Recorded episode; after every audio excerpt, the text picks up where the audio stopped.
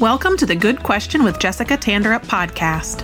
I'm Jessica, and I have a passion for asking hard questions and going deep in conversation.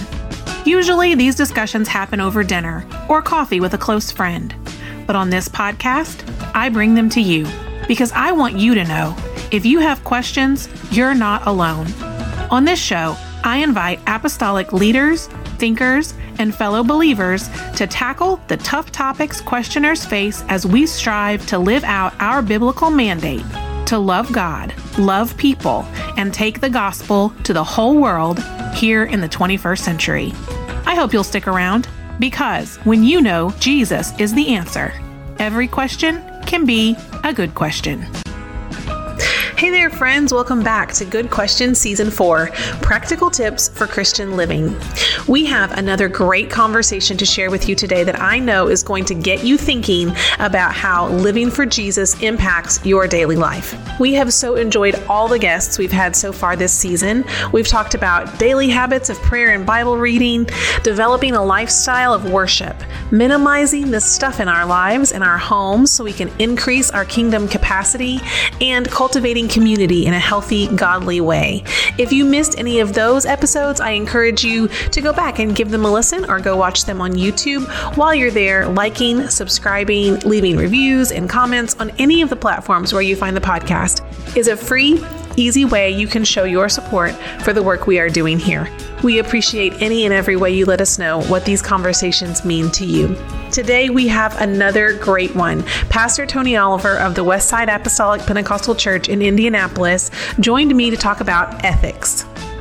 Now, that might seem like a weird, old fashioned, or formal topic, but I think as you listen, you will hear how the principles of Christian ethics truly never cease to be relevant if we want to grow and flourish in our individual callings in the kingdom of God. I loved this chat so much, and I can't wait for you to hear it. So, here is my conversation with Pastor Tony Oliver. Pastor Tony Oliver, welcome to Good Question. Good afternoon, Sister Jessica Tanderup. It's so exciting um, to finally get to talk to you. You are a name that came through my Instagram uh, when I put out a question for our listeners a while back. This has been a while.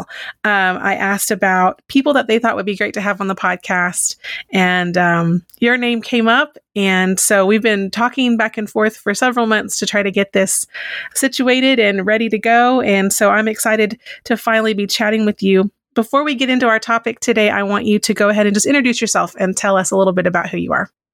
Thank you so much, Sister Jessica. It's an honor uh, to be with you all today, and I appreciate your ministry and what you do. Uh, my name is Tony Oliver, and uh, my wife and I have been married for 24 years. We have three wonderful children, and uh, we pastor the West Side Apostolic Pentecostal Church in Indianapolis, Indiana. It was founded in 1914. Oh, and wow. So we are blessed and honored to pastor such a great group of people and serve the community there. That's very cool. An old, old church. Been there for yes. a long time. That's yes. cool. The church I grew up in was founded in 1920. Oh wow! Um, by my great grandfather, and so it's it's amazing to have such a rich heritage of godly men and women that were blazing a trail I often wonder if they could see us now, what they would think of how our movement has grown and changed and expanded. Yes, that is something that I would love to have done. I I wonder what the Lord does sometimes, you know, with with, with those that have uh, our forefathers and our mothers in Zion. I wonder mm. what they really do see. Yeah. Only heaven will know when we get there. Yeah. So it is. Uh, sure. we do have a rich heritage. We do. We do. Yes. Well, like I said, we put your we put out a call on um the on our Instagram about topics and people to talk to. And Sister Jessie Canfield, who is a listener of the podcast, and we've had some interactions online, um, gave me your name and said, My pastor came and spoke at Bible college about ethics, ministerial ethics. And I think that would be a great topic. And I thought, ooh, that would be a really good topic. And so I'm really excited to include this in our fourth season of the podcast where we're talking about practical tips for Christian living. And so I want us to just start with a really basic uh, understanding, explanation, I guess, of what ethics actually means and what it is. I know for myself, I have an understanding professionally in my in my secular job of what uh, ethics means, and I go to workshops all the time um, yes. about different ways to apply our professional ethics.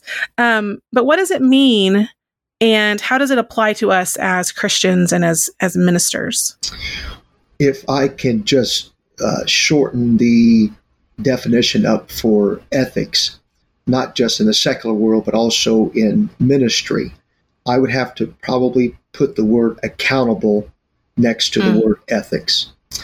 Uh, accountability is a big part of ministry. It's a big part of being a pastor. It's a big part of everyday life. Every one of us are accountable uh, to someone. Mm-hmm. And, uh, you know, my past experience with uh, using and practicing ethics, you know, it come it didn't come from a textbook. Mm. It come from hands on. And mm. uh, my pastors that's been in my life, uh, the late Bishop Delbert Spall and the late Bishop D.L. Winters, uh, been in my life, and uh, it's amazing because as a child growing up, you didn't really realize how things took place mm. and why they took place, why it was important and um, I, am going to stay on subject here, Sister Jessica, but the importance of being accountable to your neighboring pastor, not just as a pastor from church to church, but also a friendship that is mm. built between you and the pastor. And so, as far as being uh, accountable and practicing ethics, I've watched them how they would interact with neighboring pastors and even their saints.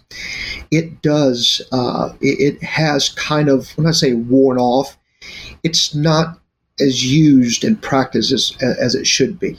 Hmm. In the secular world, as you was just speaking of which, uh, it's important, you know, for even in the medical field, a doctor doesn't leave it up to a nurse to tell the patient, you need to go to this doctor and never have communication from doctor to doctor. There is a patient confidentiality. So when that transition happens, there are things that are disclosed that the nurse does not know anything about. It's from mm. doctor to doctor. Mm. Uh, there is a thing called golf ethics that's practiced at a golf course from when you get up to tee off and how you address the ball. Whoever's watching you, they are to be silent. It's part of golf golf ethics. Hmm. Uh, you know, when you go to the putting green, you don't walk you don't walk in the path of somebody that's getting ready to putt for an eagle or a birdie or a par putt, or in my case, a double bogey. You know? so there are ethics that practice, and this is what's amazing. We we as as just human beings, humanity, we are we practice more ethics at our workplaces than we do in our walk with God mm. and at our church and our accountability to our pastors. Mm. And when you reach that level, uh, when I say a level, it's only because of God that we pastor uh, or called into the ministry. Uh, it doesn't excuse us or it doesn't exempt us from being accountable to a pastor. And uh, I do have a pastor in my life, Reverend Gary Keller from Lancaster, Ohio. And he calls me and asks me if I'm still preaching the gospel, if I'm still mm-hmm. preaching holiness. He asks me how my married life is, if I'm make sure I'm treating his cousin good, you know. So, so there's ethics that are that are involved that leads to to accountability. Mm. If if I can if I can ha- if I had a text I was going to open up with today regarding mm-hmm. ethics. The Apostle Paul, if he was uh, taught anything, he taught about ethics because um, he went from church to church, uh, mm-hmm. from the, the church of Corinth, you know, uh, the, the Romans and Thessalonica. And he went from church to church setting up things. They didn't understand what he was doing, but he was holding them accountable. Mm-hmm. He hmm. was teaching them um, ethics regarding ministerial. And so Paul said in Hebrews chapter 12, verse 4, he tells us to follow peace with all men and holiness without which no man shall see the Lord. And as I was studying this topic uh, a few years ago, That's the scripture that God laid on my heart. It begins with follow peace with all men. Well, if you have someone or if you are unethical in ministry or in, in uh, the secular world, it's not going to promote peace at all. Hmm. It will promote division. Yeah. Friendships, um, churches are divided because of people that do not practice ethics. Hmm. They're spiritual ethics. We're accountable to God. Uh, we can't come to Him except we have faith. We can't please Him without faith.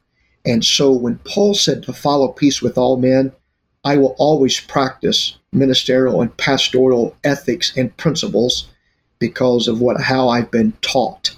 Hmm. It's just the right thing to do. Hmm. Yeah, I like that.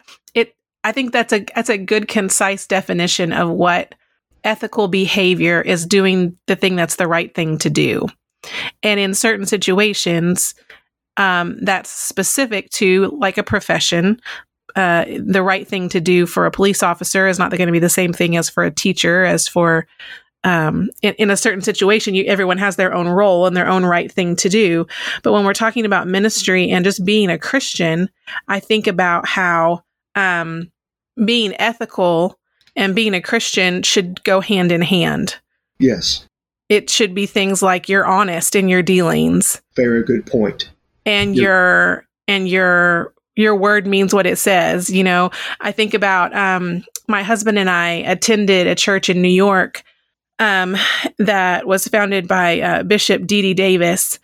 And one of the things that uh, Pastor Doug Davis will say about his father is that he's the same everywhere. He's the same in the pulpit speaking to a thousand people as he is in his living room with his grandkids. Um, he's the same. His temperament is even. His approach to life is the same. He's not a different person in a different environment. And I've always um, admired that one that your your own son would be able to say that about you um, after a lifetime of having observed you in different scenarios uh, but also just that you can that you can be that way that you can come to a point where who i am is a christian all the time yes great point sister jessica that is um, you know with with ethics uh, and you can probably relate with this because of the heritage that you have. Uh, you know that if you go into a restaurant or store and you know that someone has not practiced ethics, have not been ethical about things, even on business side, you're uncomfortable. Mm-hmm. And if someone has not practiced that, you can tell that they are uncomfortable. Mm-hmm. And I don't allow it to happen to where if I go into a place and there's a neighboring pastor that's at a restaurant or a business that I can't go up and greet him, ask him how he's doing, his family's doing, and you know just greet them. It shouldn't be one of those things where you're looking for the nearest exit mm. to get out because you've done things unethically. Yeah. Ethics is practice. Unfortunately, ethics is practice not behind closed doors. Mm. It's also practice openly because you are epistles read of all men. And yeah. one things that they will read about you is if you're ethical and you practice the principles of pastorship and, yeah. and just being a child of God. Um, you know, ethical success or failure, it can make or break a pastor's or a saint's uh, ministry or calling or even talents.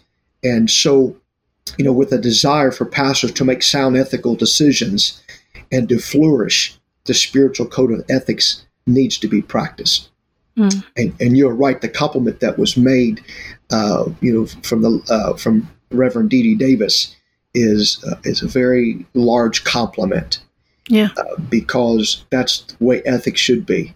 It should yeah. it should it should be practiced on all level from from the pulpit to if you're out on a fishing boat, if you're on a golf course, if you're in a shopping mall, wherever you are at restaurant, ethics should always be practiced. Yeah, it is. It's. Uh, I think it's one of the limelights of being a child of God.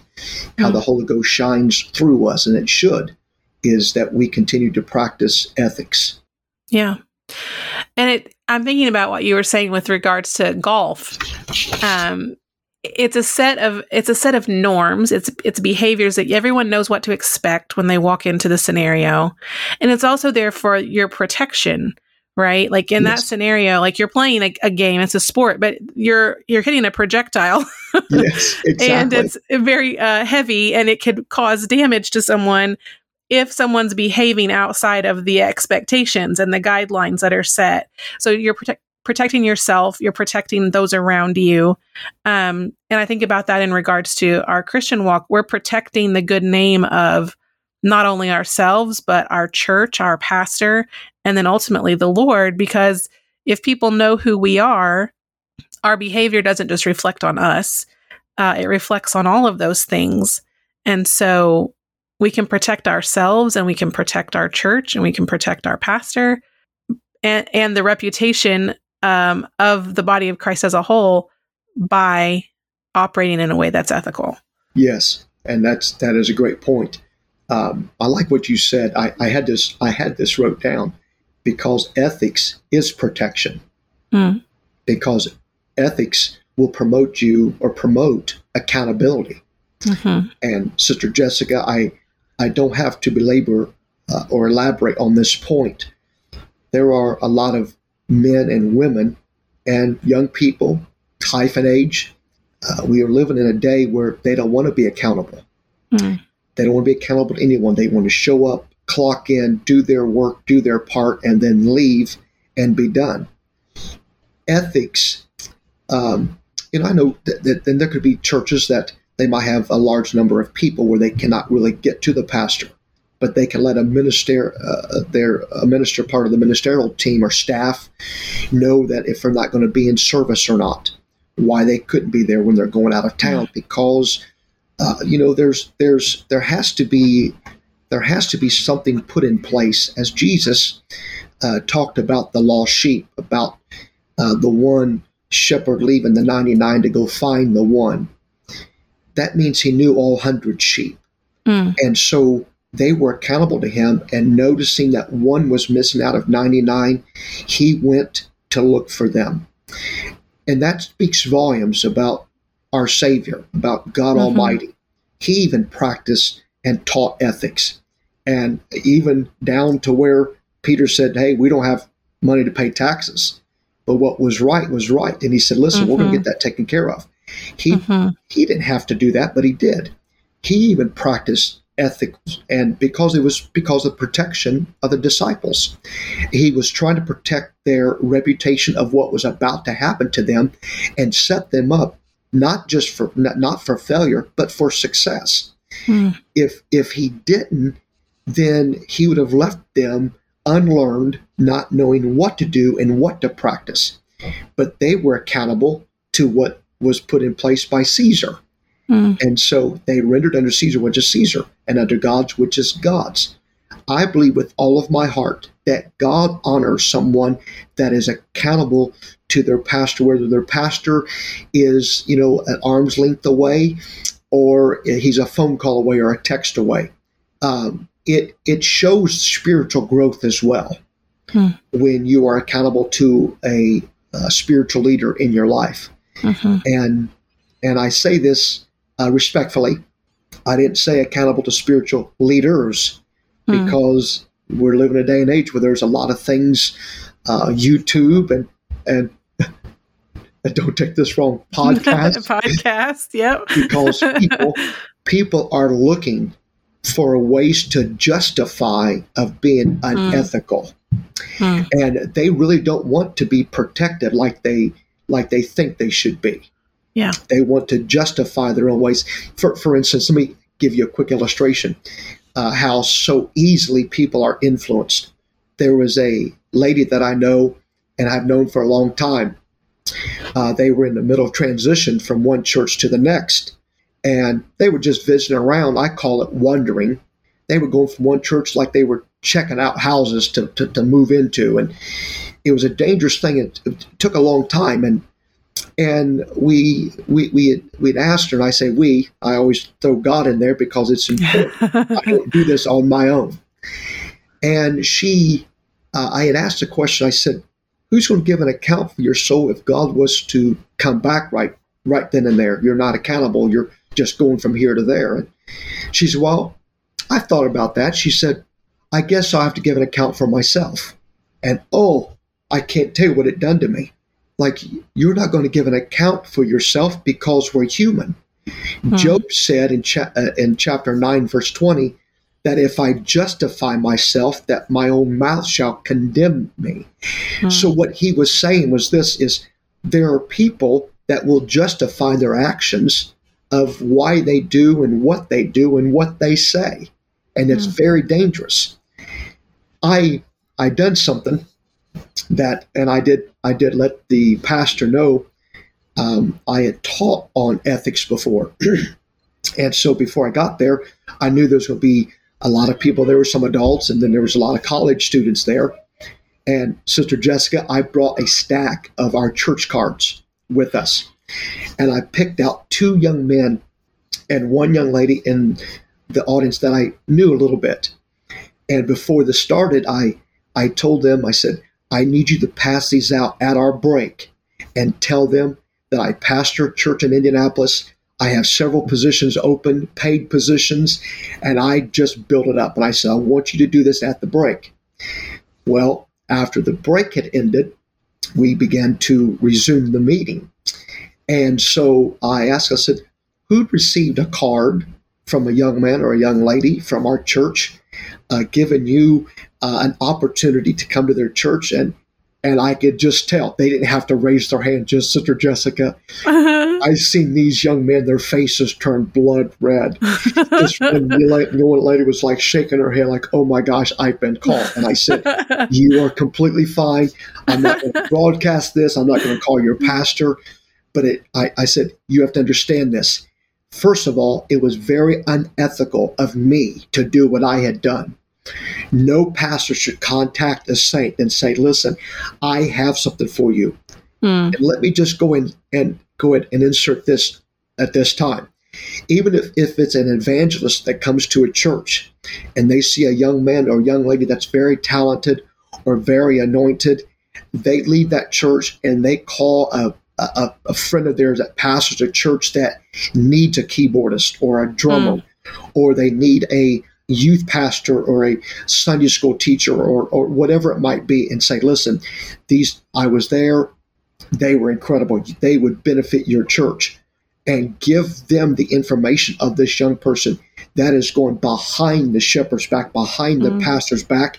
That is very, very unethical.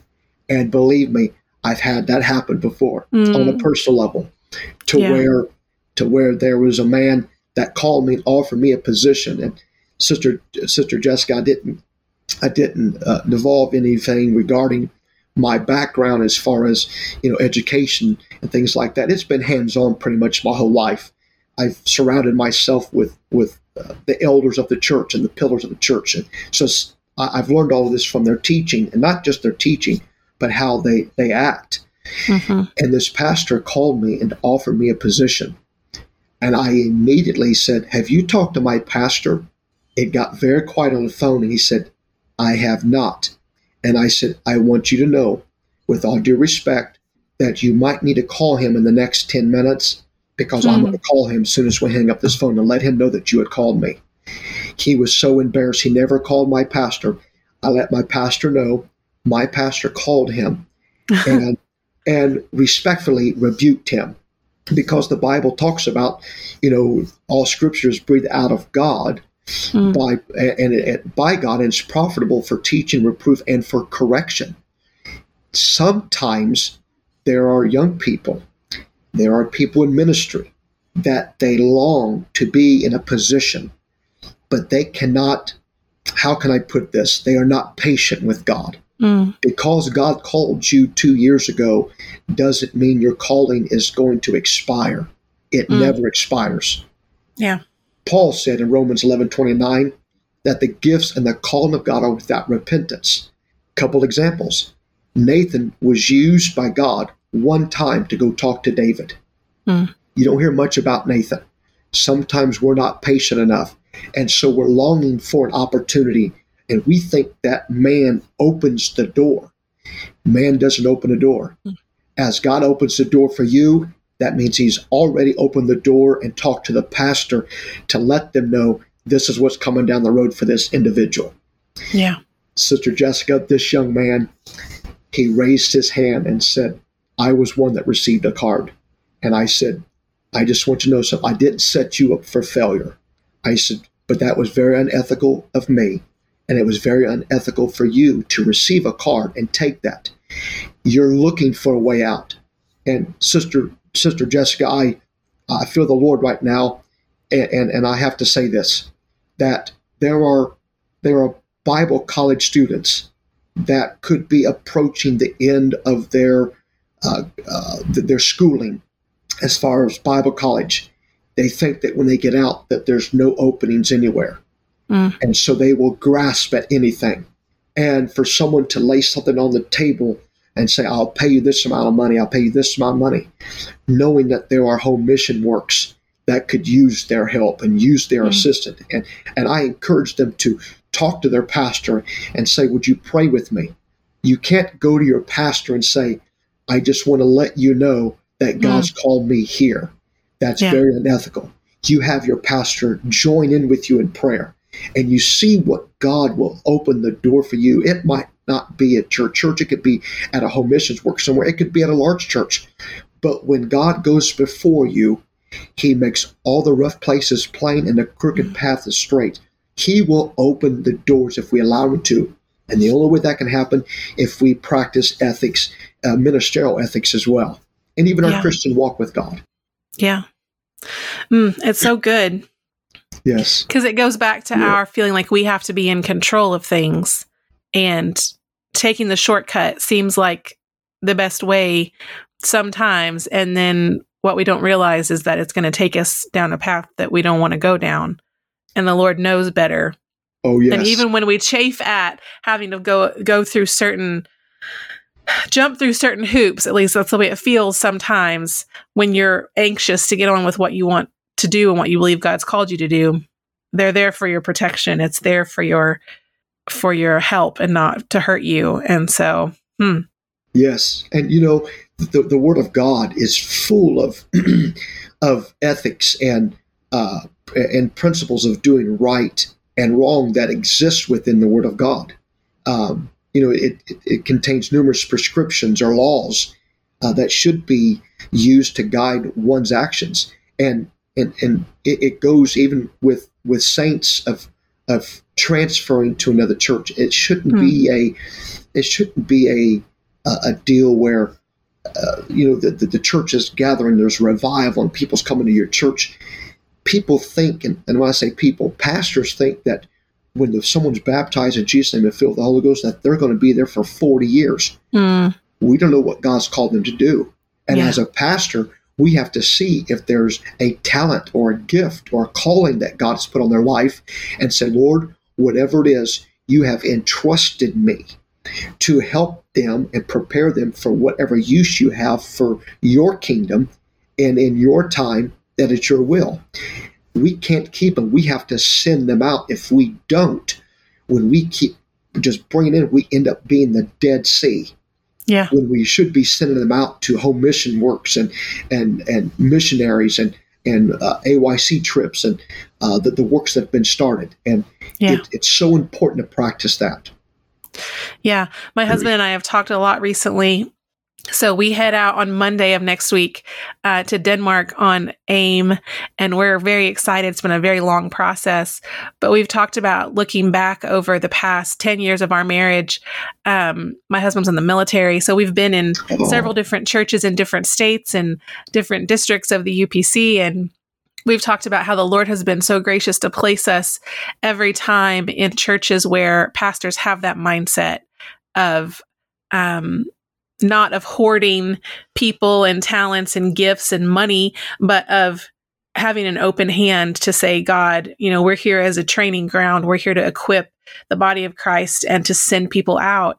And that's been so empowering for us um, whenever we did start to feel a call of God towards missions to know that we were in a place where we could go speak to our pastor and say, This is what we feel and to trust that the Lord was also speaking to him and Oh, that beautiful. you know it's it's beautiful but but we've also seen other places where pastors don't have that mindset. And the sad thing is is like you said it it becomes a closed circle and there's no growth and there's no excitement or revival. It's just stagnant because their hands are closed. And you we've we, my husband and I have said this sometimes God won't place anything into your closed fist. You have to open your hands. Um, to surrender to him and and then he will add to you even more. Yes. um, but only if you're willing to give it. And so Yes. um, it's hard as a human being who wants control and is, and wants to be it, it has a kind of a scarcity mindset. Um, it's hard to get our brains wrapped around that kind of kingdom mindset. But if we can uh, there's so much more freedom there. Oh, there is. And do you know, I don't know how uh, the law works regarding podcasts of as disclosing names, but Reverend Jerry Jones, I'm sure you know who he is. yes Well, one of the greatest preachers, I believe, in Pentecost. Uh, it was he. He gives honor because there was a man that felt the call of God to start a bus ministry at their church. He goes to his pastor. Long story short, the man picked up Brother Jones and his siblings and took him to Sunday school every Sunday.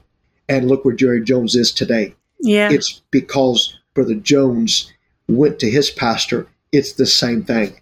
yeah And said, God, I feel like God's called me to the ministry. And look where he Yeah. went because he's there were steps that you take to get Yeah. where God wants you to be. And the Yeah. same thing with you. That that is just that's just amazing. Yeah. So tell me this. So you said Yes. you've learned all of these things through experience and being exposed to great men of God who instilled these principles in you. I also have had experience of being in a pastor's home and being familiar uh, with with the way the um, kind of appropriate way things should go as Mhm. far as ministries, like you were saying, transitioning churches, uh, how how pastors deal with uh, issues in their church and and their ministries within their churches and things like that. Um, we mentioned that you you gave a, a talk about this at a Bible college uh, service, and so you've talked some about why this is important for young people to n- understand. And I think that um, kind of as a generation, um, the the secular mindset of this generation probably pulls us more towards an individualistic gotta fight gotta scrap gotta get make my own way um, kind of mindset which is contrary to what we're talking about. So if there are young people that don't have that kind of mentorship kind of guiding them in the right direction what can they do? How can they learn about what is the appropriate way to go about doing these things? How, what kind of resources do you know of that could help them with with growing in this area Sister Jessica, that is a great question. Jeremiah talked about the old paths. mm-hmm. And he said, when you find them, he said, walk therein, and you'll find rest for your souls. Um, my heart's troubled. My spirit's troubled because of that, because there are those that want to do right and want to do things right, but they don't know go about doing it. Um, I'm very honored. Uh, I I do get calls from hyphen age people, uh, either even you know full time evangelists ask me different things, and the first thing I tell them is, "Have you talked to your pastor?" I Hmm. always revert back to their pastor. That's their spiritual authority in their life. And if they say, "Well, I, I've called, I've tried," I said, "Well." Just be patient, but don't do anything. Don't make any decisions. Don't make any move. Continue to continue to do what you know to do. Get in the Word of God; it will lead and guide you. I have a book that I carry around with me, and I'm sure you've probably heard of it. A Tale of Three Kings Mm. by Gene Edwards. Mhm. It's one of the most powerful books I have probably ever read in my life. And I read it quite often, at least once or twice a year. It it's not put on a shelf, it's laid on my desk at all times because it reminds me of where and who am I I'm accountable to and what God has placed in my life. These these young people that are looking for direction or or how to be ethic, uh, uh, practice ethics and be ethical, uh, find someone in the church that's been there. Somebody said, Well, you just said not to talk to anybody but the pastor. Find an older lady in the church that's a mother of Zion that's been there for 40 years, or a or uh, you know a spiritual father that's been there for a long time, a pillar. They might have not hold a position in a church, but they're a pillar. They're not just uh, uh, you know just you know a, a piece of uh, just, just somebody being there in, in, a church. I'm trying to think of the, the word here. Um, we, we try to think that, you know, they're just a lamp that's hanging on the wall and that's it. They just, mm. you know, provide light. You flip a switch and it's be done. But I, I've had the opportunity to be around a lot of people in my life, Sister Jessica, at the same church. The one of the people that's been there today has been there for over 60 years. Mm. And so I tend to ask them questions. Not that I'm going behind my pastor's back, but ask them questions you would not believe the wisdom that they have. Yeah. You know, and so uh, so in saying that, um, that that book is good. Uh, talking to uh, even a bishop uh, of a church somewhere, he'll tell you about ethics. He'll tell you about principles and how you should lead and guide your life and whatever your calling and whatever your gift is. They will help you practice that and get it. Mm. because it is it's not something that you learn once. Yeah. You practice it daily. Yeah. There's no uh, you, you, know you don't have any credential. Uh, you don't receive a diploma for you know for fulfilling the the ethics and the principles of the law of god. Uh, yeah. it's something that you practice day in and day out. Yeah. So um, it, it's you know uh, with, and you know with what you're saying about you know how do you what do you point them to? It goes back to the authority. Some mm-hmm. of them don't want to be accountable because maybe a pastor might not see what they feel or what God has showed them. Just stay put where you are. David stayed put where he was. Even though he was anointed, he was still under and submitted to the authority of King Saul. Hmm. And David didn't make a move until God allowed him to. And when that was all said and done, this is really amazing. You talk about someone that practiced ethics. I know he messed up and he cut off part of you know Saul's robe and could have killed him. But at the very end, if there was a man that ever practiced ethics, we're talking spiritual, not physical. Hmm. A man ever practiced practiced ethics, it was David, because when it was all said and done, and news came in that Saul had and his sons had been killed, David sent the army and they recovered the bodies of Saul and brought them back, and they memorialized them. They yeah. gave them and honored them, and so uh, that that's that's something because unfortunately uh, Saul didn't see in David what God seen in David. Mm-hmm. And David knew that, but yet he stayed submitted. He didn't run away. He didn't go to a different tribe. He didn't go to a different nation. Uh, his allegiance was still with, with, with God's people because yeah. God had called him and he was just he, he was uh, it was a prophetic thing for him and so he stayed the course if I could tell someone uh, a married a young married couple someone that's that's biting at the bit to do something for Christ just stay the course stay grounded God in his time will use you mm. a young man asked me one time about his ministry sister Jessica he said pastor, he said, I feel like God's called me to preach, but you have you have not used me. Um, and I said, Well, have you done a Bible study? He said, Yeah, I've, I've done a few Bible studies. And and he said, Have you went and visited someone in, in the juvenile or, or the prisons? And he said, No, I haven't done that yet. I said, Well, I said, You might not, ministry is not behind the pulpit as people think it is. Most of your ministry uh, is going to be behind, uh, excuse me, out behind from the pulpit. Mm. Because people's going to see you, uh, they're going to experience you not just in a suit and tie, but out in the open. But I asked him this question. I said, What if God was preparing you to be another Jonah? You hear just a few things about Jonah, but one of the greatest things you hear about him is him being sent to Nineveh, a place he didn't mm. want to go to, but mm. God called him. And I said, If God used you one time to speak eight words to over 250,000 people. And what a crusade that was. All of them were filled with the God's Spirit, and you know they began to follow Jonah's God. Would you say that your your, your calling was successful? That mm. you were successful in your ministry? I said, don't jump at the bit and think I've got to go here, and I got to go there. Let God open that door for you. And sometimes the first calling is not going to be in, you know, at a youth rally mm. or at a holiday youth convention or a general conference. It's mm-hmm. going to be at a table at a Waffle House somewhere, and it's going to be at eleven thirty at night, and it's not going to be with a pleasant person. There's going to be a yeah. lot of trouble because God will never set you up for failure in front of those thousands of people that maybe on down the road He wants to use you, but He wants to know if you're willing to do it right now.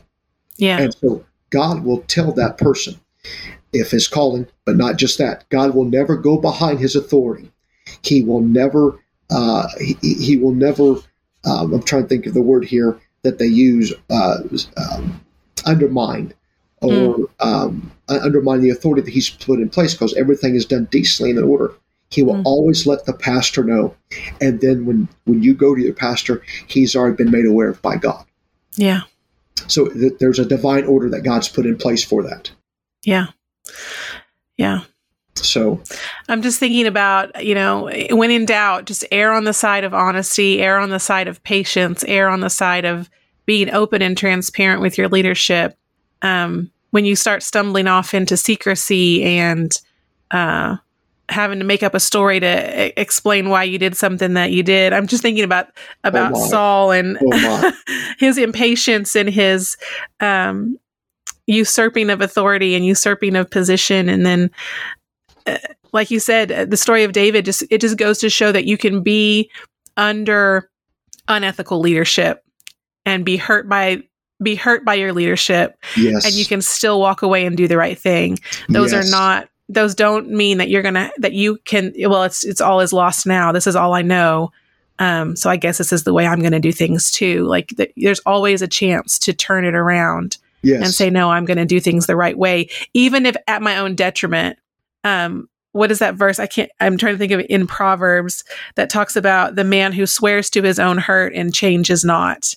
Oh. That verse always jumps out at me um, as that the epitome of an ethical, godly person to say, I'm going to make this vow and then realize later down the road that this is not in my best interest, but I'm going to stick to what I said I was going to do to my own hurt. Sister Whew. Jessica, that That's, is powerful that's uh, difficult. it is. And you have to understand who wrote that. Solomon. Mm. The one that said when everything was all said and done of the things that he had done was very unethical. That this yeah. is all empty, it's all vanity, it's all pride. Yeah. yeah. Can I can I preach for just a moment? Go for it. because ethics ethics if you are not practicing ethics Pride will always lead to destruction.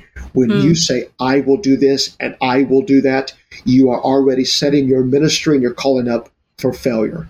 Mm. You cannot go behind your pastor's back, spiritual authority's back, and say, or usurp the authority. That's the word I was looking for a while ago. Usurp the authority to say, you know what, I'm going to open this door for myself. Mm-hmm. I don't need God. God, I think God will be with me if I just do this. That's mm. very, very dangerous. Very dangerous. Mm. All right, so, I want to shift this just a second because okay. we're talking a lot about ministry. Yes. And we're talking a lot about church.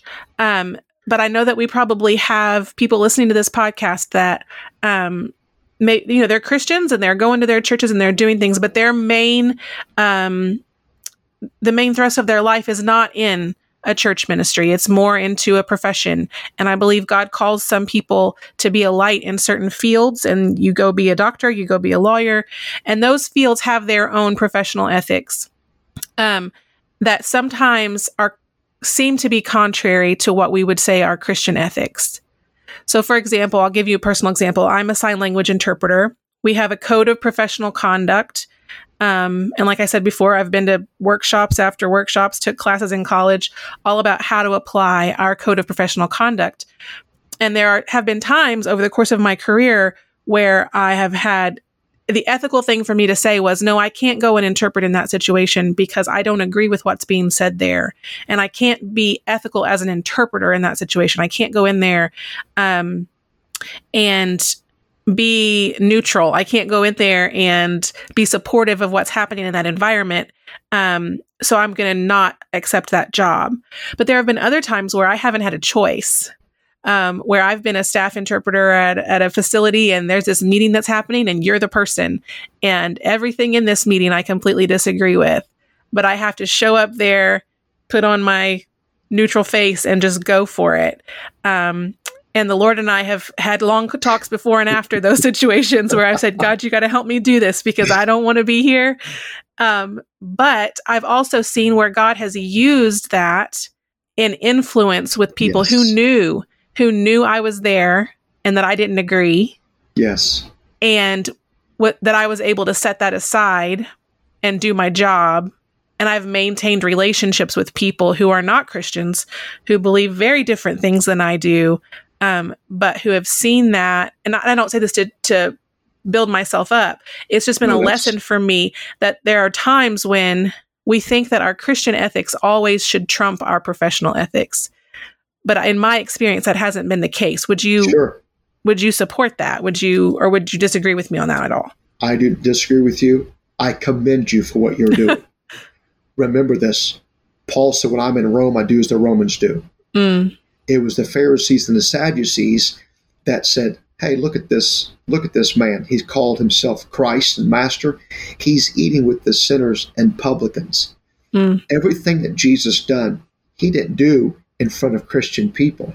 Yes, he had a following when he came, but they dissolved quickly. The mm-hmm. ones that he healed, supplied their needs, the, they were the same ones that said, Crucify him and give us Barabbas. Sister Jessica, Jesus said this that we are the salt of the earth. Okay? When the salt has lost its savor, it's not good for anything. Mm. And then he also said that we are a city that is set on a hill that cannot be hid. If that's the case, where are we supposed to show the light at? Mm. Are we supposed to show the light on Sundays only? Mm. Or in a setting like that when you're not supposed to, because you have people watching you saying, okay, they're not supposed to be here. They really don't. What are they doing sitting here? Mm. Why are, can I, can, can I share something with you? Mm-hmm. Our church is in the roughest neighborhood in the city of Indianapolis. I told the church churches not too long ago, I have been in the midst of drug deals. I've seen people do drugs. Uh, you just, I mean, you wouldn't believe it. To where people like, and you didn't call the police? And I tell them, no, I don't want them to go to jail. I want them to come to church. Mm. I'm not saying that boastfully. What I'm saying is this: is that when when God calls us into ministry or calling, our ethics is not just about church. You just said mm. this; it's even outside of church. So, what if you, for instance, I'm I'm here at our lower level at, at our home, and I have a I have a plaque that a uh, the Christ Redeemed Church of God had presented to us a few years ago.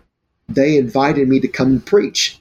And so it was an honor. I told my wife, I said, let's pray about it. And we accepted the offer. And I let the church know that we are not changing doctrine of the Gospels. I said, we're going to go and fellowship with them. They invited us. And so my wife and I and their children and a lot of the saints, a lot of the saints, we packed it out and we preached the gospel of Jesus Christ to them. They treated us so well. And so in saying that, somebody said, Are you serious? You you mean you went to a listen, we can't just stay on our side and say that's it. He sent them out two by two and said, Go into the highways and the byways. If you begin to define that and begin to look that up, you would be surprised where they say that where that really means and where you should go, what you should do. I'm mm. not saying we partake of the sin or what's going on, mm. or we are condoning the meeting that you was there for. Mm-hmm. People don't realize what we're really being used for. Yeah. You know, yeah. Uh, you can go back to David. You can go back to Moses, and uh, you know you go back to Abraham. You think about the situations that they were in. Some of them didn't tell the truth about mm. that's my sister. No, it's not your sister. David was spitting and slobbering all over himself and acting nuts was the situation that that he was in. But in the world that we are living in, we better make sure our light shines. Mm-hmm. I'm not saying that this does not justify someone's lifestyle of going somewhere, shouldn't do this or shouldn't do that. We should always keep at the forefront of our minds that He's brought us out of darkness into mm-hmm. His marvelous light and that we are witnesses, we are testimonies. And as mm-hmm. we said earlier, we are epistles read of all men. How can they read us, Sister Jessica, if we're not in their presence? Mm-hmm. Yeah. They're not going to come looking for us. A lot no. of them aren't. No. We're not a book they're going to pick up off the shelf on their own. But if we're right there, that's exactly right. And if we're the same everywhere we go, if we are who we are, and that's just the way it is, and well, we're not shape shifting to fit into these right. environments and trying to make them think we're we just are who we are. Well, you're exactly and that right. brings influence. Yes. Well, Jesus, the Word of God tells us that He's the same yesterday, today, and forever. You used the word, and I appreciate you pointing mm-hmm. that out. We have to be the same no matter where we are and yeah. what our calling is and what we're doing. Yeah. Wherever we are. Yeah. So, uh, can I mm. can I can I share can I share oh, uh, something I know? Um, yeah. I'm, I'm, looking at these uh, the, the, the, notes here that that yeah go for it. We're I think we've covered everything we were needing to cover. So you yes, you go wherever you, you want to go. You had said something about lay people in in our churches that need yes, to understand yes, yes, and may often misunderstand about ministerial ethics. Yeah, uh, and, and I, I just want to just uh, just kind of uh, address that just for a moment. Yeah, when when someone feels their need to go to a different church, you should talk to your pastor. It should be a glorious separation or a transitioning, mm. if I should say it that way, because of work or whatever.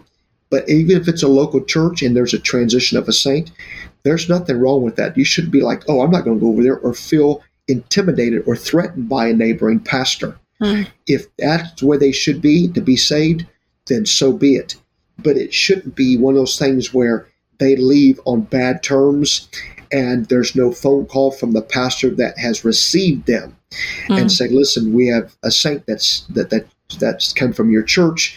You know, uh, sometimes people will put pastors in very very tough uh, predicaments, and but people are vulnerable. We are we are know that, and so we cannot uh, we we cannot condone uh, their uh, I don't want to say spiritual immaturity, but sometimes they do feel like, well, they got a burr under their saddle. I'll just go over here and I'll just go over there. Mm. Then mm. there's people that I know, Sister Jessica, they've been to six to seven different churches, and so automatically it you automatically think this. It's not the church, folks. yeah. It's an individual because there's a, there's a spiritual battle going on. Mm-hmm. If there's a saint that needs to, that that wants to be transitioned, if it's God's will, I don't think there should be a problem. And you shouldn't go behind their back and talk to a pastor about the previous pastor or the church, uh, maybe that you're disgruntled with. Everyone's mm-hmm. disgruntled. I'm very careful with what I listen to from no. a saint that's transitioning. If they say, "Oh, I want to make this my home church," I completely throw my hands up and said, Oh, just wait, just for a moment. Have you discussed this with your pastor? No, I have not. Have you prayed about it? No, I have not. And I say this with all due respect. You're not welcome back here until you talk to your pastor and talk to God first. And they get this real ugly look on their face like I have rejected them. And I tell them, I'm just trying to teach you that if you don't practice ethics, Christian ethics, you will absolutely destroy your calling, your ministry, even your walk with God. Mm-hmm. But when that transition happens with saints, you can still be friends and go to a different church, especially a neighboring church. Mm. There are always things that happen when there's transitions of pastors, saints transition, and things like that. But it should not be a business of proselyting from other churches to try to get saints because the pastor does not know the people that he might be receiving. Yeah. Uh, you know, just like a doctor changing patients, you know, from yes. you know from one patient to, to another patient to a doctor to another doctor. Uh, so if, if there's a saint that's listening, be very careful.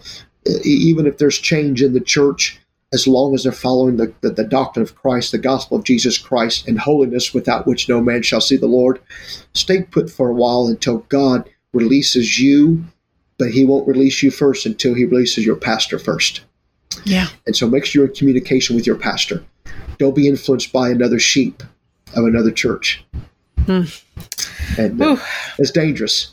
It is. So, it is dangerous, but it's where it's real life. It's it real is. life. We've it all seen it or done it or experienced it in some in some side of it. We've all we've all seen it. We all know yes. that it happens. So yes. it's important that we know how to do it the right way. Absolutely. Um, Call your pastor, even if it's a our ministers of the church, they know that if they get a call from another pastor to come and preach, they always ask them, have you talked to my pastor first? Because the pastor knows them. And mm-hmm. so, which is a good thing to, to, to, do. If you go behind the pastor's back to contact someone to open a door for yourself, then you're doing it the wrong way. It's not God's will. Very, yep. very important, you know? So, so important. Oh, it is. It is. Well, I think we've covered pretty much all the questions that I had for you, except for our very final question, which we always mm-hmm. have the same one. And that is because our show is called Good Question, what is a good yes. question that you are asking yourself lately? Okay. I'm going to use a question, and uh, he was a big inspiration to me in my life. Uh, he was eventually not just my pastor, but my father in law, and he's going on to be with the Lord. And he always asks this question. This is a very good question. How can a black cow eat green grass and produce white milk? That's a good one. his, his, ways are far above our ways. yes, so they are. Yes, they are. Just to break it up a little bit with humor. Yes, so, sir. That's awesome. I love it. Yes. Oh, yes. thank you so much for joining us. And thank you to Sister Jessie for uh, giving us your name. This was such a great conversation. I really, really appreciate all of your wisdom and your insight today. Well, I give God all the glory. I, I cannot do it without Him, and I don't want to do it without Him, Sister Jessica. The Lord's Amen. been good to us. Yes, and sir. I, I, and I'm, I'm very grateful. I am grateful for your ministry, yours and your thank husband's. You. God bless you and what you're doing for God's kingdom. Thank you so much. Yes, it's truly an honor. You guys, I loved chatting with Pastor Oliver so much. First and Second Samuel are probably my favorite Old Testament books because the story of Saul and David is rich with examples of how we can get it so right when we choose to do things God's way and so wrong when we step out of sync with Him. It's so applicable to today, as you just heard. Special thanks again to our listener, Jesse Campfield, for suggesting this topic and getting us in touch with Pastor Oliver. If you have someone you'd like to hear on the podcast or a topic you'd like us to tackle, send us an email to goodquestionshow at gmail.com. We just might make it happen.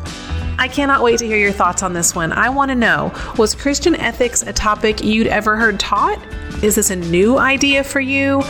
Do you have any examples of Christian ethics that were applied really well that you'd like to share? Hop on over to social media to talk about it. On Instagram, you can find us at Good Question Show, and I'm at Jessica Tanderup. That's Jessica T, as in Tuesday, A N D E R U P, and we are also on Facebook. This podcast is a production of Good Question Media. It's produced and hosted by me, Jessica Tanderup. My co producer, editor, and a man who has shown me a ton about practicing Christian ethics in a secular work environment is my husband, Dave Tanderup. That's it for this week. We'll be back here next Tuesday with another good question. See y'all then.